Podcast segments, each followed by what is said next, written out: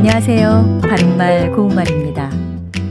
코로나19 상황이 1년 이상 지속되다 보니까 그 때문에 생기는 피로감이 만만치 않습니다. 언제쯤 이 상황이 끝날지 예측할 수는 없지만 종식될 때까지 모두 잘 버텨내셨으면 좋겠습니다.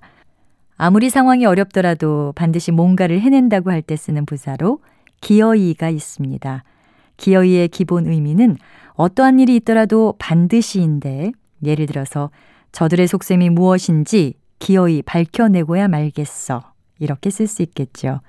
그리고 기어이에는 결국에 가서는 이라는 뜻도 있어서 하늘이 잔뜩 흐리더니 기어이 비가 오는구나 같이 사용합니다.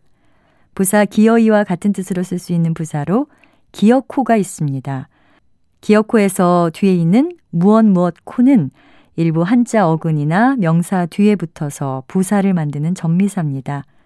기어코 외에도 결단코, 단연코, 맹세코, 무심코, 잠자코, 한사코 등과 같은 표현을 만들 수 있습니다.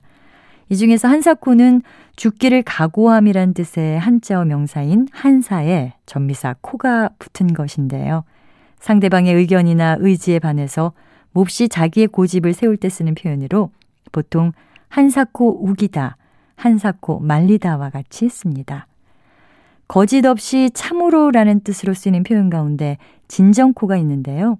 진정코는 표준어가 아닙니다. 전미사 코 없이 그냥 진정으로 쓰는 것이 올바른 표현입니다. 지금까지 바른말 고운말 아나운서 변희영이었습니다.